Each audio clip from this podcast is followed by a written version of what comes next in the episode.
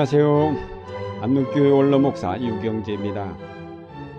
건전한 육체에 건전한 정신이 깃든다는 격언은 일반적인 상식입니다. 그러나 이 원칙은 신앙의 세계에서는 정확하게 들어맞는 말은 아닙니다. 오히려 그 반대가 더 정확하게 들어맞는 말이라고 할 수 있습니다. 오늘 본문으로 택한 고린도 후서 12장 9절에 보면 약할 그때가 곧 강한 때라고 하였습니다. 이 말은 육체적으로 약할 때의 믿음은 반비례해서 강해진다는 말입니다. 사도 바울은 말하기를 내가 여러 가지 놀라운 계시를 받았으므로 교만하게 될까 염려하셔서 주께서는 내 몸에 찌르는 가시 같은 병을 주셨다고 하였습니다. 가시 같은 병이 무엇인지 정확히는 알지 못하나 이 병을 없애달라고 세 번이나 기도하였다고 하였습니다. 그런데 그가 얻은 응답은 내 은혜가 네게 충족하다. 내 권능은 약한 데서 완전해진다는 말씀이었습니다. 다시 말해서 약함이 있음으로 해서 하나님의 은혜가 바울에게 충족하다는 말씀입니다. 이것을 깨달은 바울은 이때로부터 오히려 그의 약함들을 자랑하였습니다. 그뿐만 아니라 그리스도를 위하여 약하여지는 것을 기뻐한다고 하였습니다. 그것은 그가 약할 때가 곧 강한 때임을 알았기 때문입니다. 우리는 바울의 역설적인 경험을 통해서 몇 가지 사실을 배울 수 있습니다. 사람은 누구나 약해질 때가 있습니다. 육체적으로 병들거나 노쇠해질 때, 또 경제적으로 궁핍할 때, 혹은 고난당할 때가 누구에게나 있게 마련입니다. 병들거나 가난한 것, 그리고 무식한 것, 또는 과부나 고아가 되는 것, 그 자체가 선일 수는 없습니다. 바울은 육체의 가시를 사탄의 사자라고 하였습니다. 불완전하고 고통스러운 것, 약한 것은 하나님께 속한 것이 아닙니다. 이런 것들은 인간을 불행하게 만드는 요소들입니다. 그래서 사람들은 여기서 모두 벗어나고자 합니다. 사람들은 옛부터 장수 무병을 큰 복으로 생각하여 어떻게 하든지 오래 살려 노력하였고 그 결과로 의학이 발달하게 되었습니다. 사람들은 가난에서 벗어나고자 악착같이 돈을 벌어 부자가 되려 합니다. 또한 사람들은 무지에서 벗어나고자 열심히 배우려고 합니다. 그러나 사람들이 돈을 많이 벌었어도 의학이 발달하였어도 또 지식을 많이 쌓아 올렸어도 여전히 그 불행에서 벗어나지 못하고 있습니다.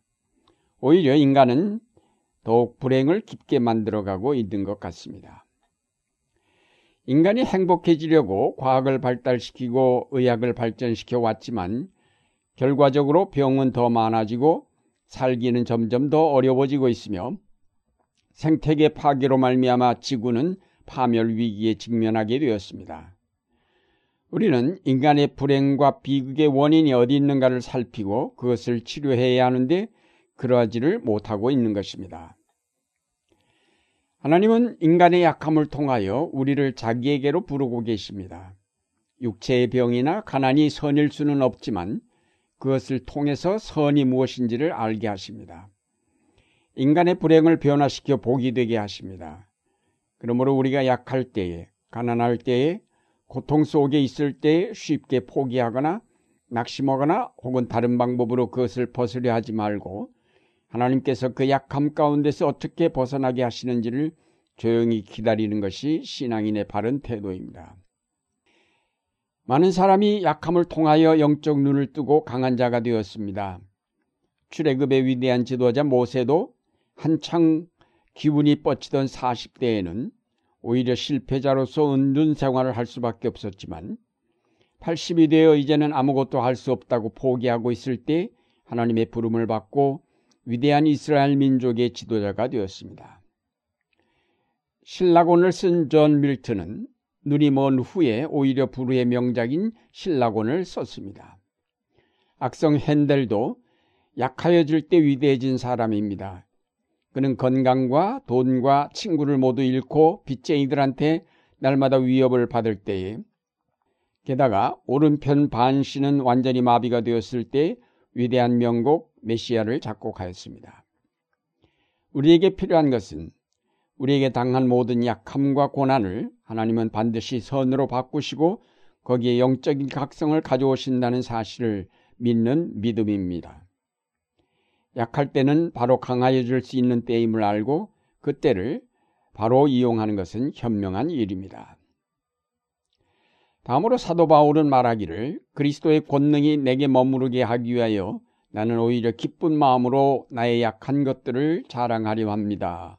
라고 하면서 한 걸음 더 나아가 그리스도를 위하여 약해지며 모욕을 당하며 궁핍과 박해와 곤궁을 당하는 것을 기뻐한다고 하였습니다. 다시 말해서 그리스도의 권능이 그에게 머물게 하고자 오히려 그는 약한 자리로 내려간다는 것입니다. 처음에 바울은 자기에게 있던 육체의 가시를 제거해 달라고 기도를 했지만 그것을 통하여 하나님의 은혜가 그에게 충족하다는 사실을 알게 되었습니다. 그래서 지금은 그 스스로가 약한 자리로 내려가므로 그리스도의 권능을 계속적으로 그에게 머물게 한다는 것입니다. 실제로 사도 바울은 그리스도를 위하여 모든 것을 버린 사람입니다. 그가 과거에 자랑스럽게 생각하던 지위와 학벌과 재산과 지식을 모두 버렸습니다. 오직 그리스도에게 잡힌 바 되어 그만을 위하여 그의 전 생애를 바쳤습니다. 그는 비록 이름 없는 자처럼 죽은 것처럼 벌 받은 것처럼 슬퍼하는 것처럼 가난한 것처럼 아무것도 없는 것처럼 살았으나 그러나 그는 그리스도를 만난 것으로 만족하였습니다. 성경은 우리에게 약해질 것을, 가난해질 것을, 겸손해질 것을, 낮아질 것을 요청하고 있습니다. 예수님께서 말씀하신 팔복에 보면 가난한 자, 의에 줄이고 목마른 자, 박해받는 자가 복이 있다고 하셨습니다. 또 높아지려 하지 말고 낮아지라고 하셨습니다.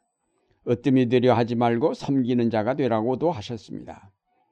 예수님께서는 그를 따르려면 모든 것을 심지어는 자기 목숨까지 버리고서야 따를 수 있다고 하셨습니다. 결국 인간을 강하게 만든다고 생각되는 모든 것들, 즉 물질이나 권력이나 지위나 체면이나 인간관계를 다 버리고 따르라고 하십니다. 예수님께서는 우리가 가졌다고 생각하는 것들을 완전히 무로 돌려보내시고 자기 안에서 새롭게 발견되게 하십니다. 사도 바울은 말합니다. 내게는 우리 주 예수 그리스도의 십자가 밖에는 자랑할 것이 결코 있을 수 없습니다. 이 십자가를 통하여 세상은 내게 대하여 못 박혀 죽었고 나는 세상에 대하여 못 박혀 죽었습니다. 그는 완전히 세상적인 것과는 결별하고 오직 십자가만을 붙들었습니다.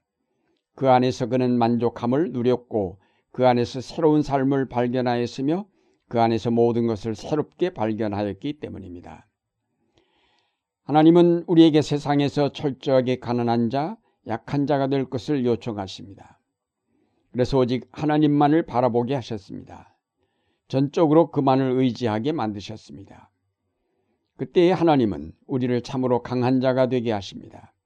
우리가 하나님의 권능을 받으려면 철저하게 낮아지고 약해지지 않으면 안 됩니다. 오늘 우리가 기적의 역사를 이루려 할 때에 우리는 겸손한 자리로 내려가 하나님께 매달려 기도하여야 할 것입니다. 그것은 내가 약할 그때가 곧 내가 강한 때이기 때문입니다. 사랑하는 여러분, 자기의 약함 가운데서 하나님의 은혜를 발견하고 그리스도의 권능을 자기에게 머물게 하기 위해 오히려 약한 자리로 내려간 사도 바울의 신앙은 우리 신앙의 표본입니다. 여러분 가운데 육체의 약함으로 고민하는 분이 계십니까? 그렇다면 오히려 하나님의 은혜를 체험할 수 있는 기회로 생각하십시오. 여러분 가운데 가졌다고 생각하는 분이 계십니까? 낮아지기를 힘쓰십시오. 그리스도 자신도 부유하신 분이나 우리를 위하여 가난하게 되셨고 철저하게 낮아지셨습니다. 약할 때 강해진다는 받아들이기 어려운 이 역설적인 진리가 우리 속에 받아들여져서 하나님의 권능의 역사가 우리를 통하여 이루어질 수 있기를 바랍니다.